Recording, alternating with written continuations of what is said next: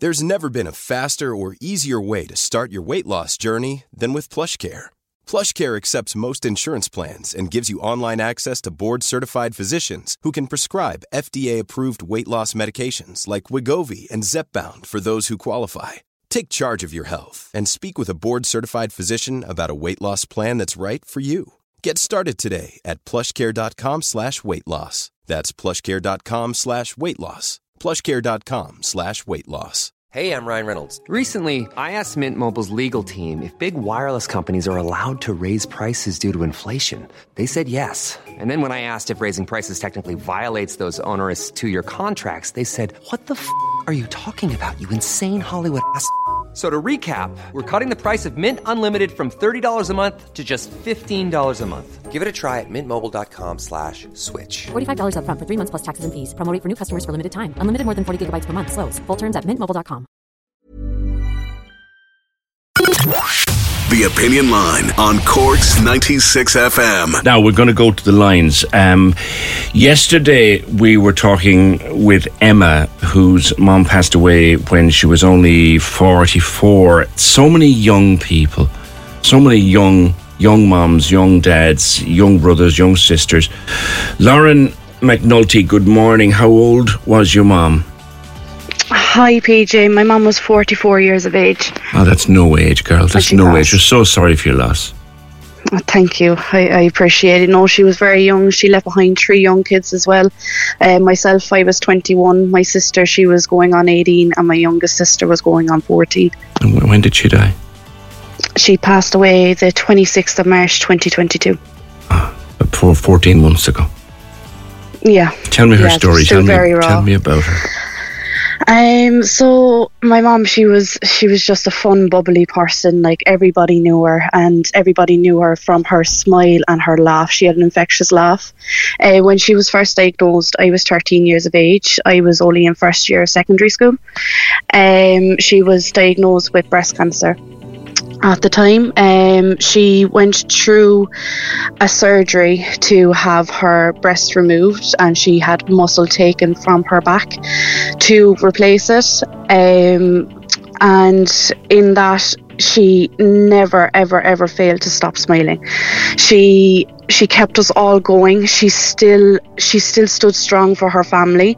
She would never let us see her struggling she went through many many rounds of chemo and radiation um, and i have to thank all of the doctors and nurses who were there on her journey throughout the 10 years that she had the cancer.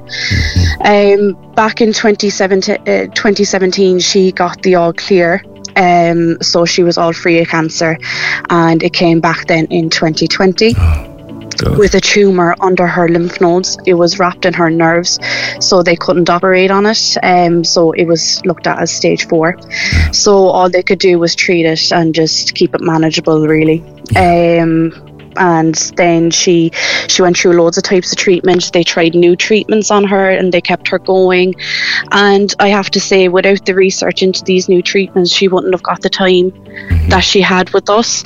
Um, so she then passed away. So she was meant to try a new treatment um, three weeks before she passed away, um, but it it just it didn't happen because she passed. You see, so Yeah. that was her story. The, the saddest part of these stories, Lauren, is that you know you you, you, you beat it once and it's gone, Mm-hmm. and then it comes back, and they couldn't, they couldn't, they couldn't operate the second time because of where it was. Is that right? Yes, yeah, that's correct. Yeah. How did she? That's how correct. how did she deal with that news? Um, she didn't deal. She didn't deal with it well, right? But she didn't. She never showed her kids, so she never fell apart in front of her kids. Um, even though she was in so much pain, she still she still got up and she still did things like cooked the dinner, went out and dropped us places. She never failed. She never failed to do things. So, like, even though she got the probably one of the worst news you could receive in your life, she actually she just kept going, and she never showed us how it affected her even even on the very last day. like mothers are just incredible. Hi, Lauren. It's Elmarie, and I just, I just Hi, think you know, you you lost your mum when she was so young, but you guys were all so young too, you know, and three girls losing their mum, it's a, it's a massive lifetime, lifetime blow. But I can hear it in your voice, like you're, you're really paying honor to the pain and the suffering and the journey that she had, but the admiration. Yeah that's in your voice for her, the pride that's in your voice for her, you know, um, just describing and articulating how I just think mums are incredible every single day and how she still managed to, like you said, get the dinner.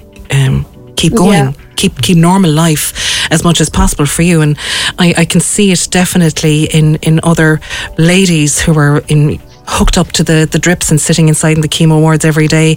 You know, they're there today um, they'll be there tomorrow, and they were there yesterday, and they'll be there next week. And um, you know, I can hear it in your voice, um, Lauren. Just the the amazing inspiration that Anne Marie was for all of you. Mm. Yes, yeah, she, no, she was an amazing inspiration. Like I, myself, I was uh, twelve weeks pregnant when my mom passed. Mm. Um, so it was it was a really, really, really tough journey. I I went into postpartum depression and everything afterwards because I didn't allow myself to grieve properly while course, I was pregnant.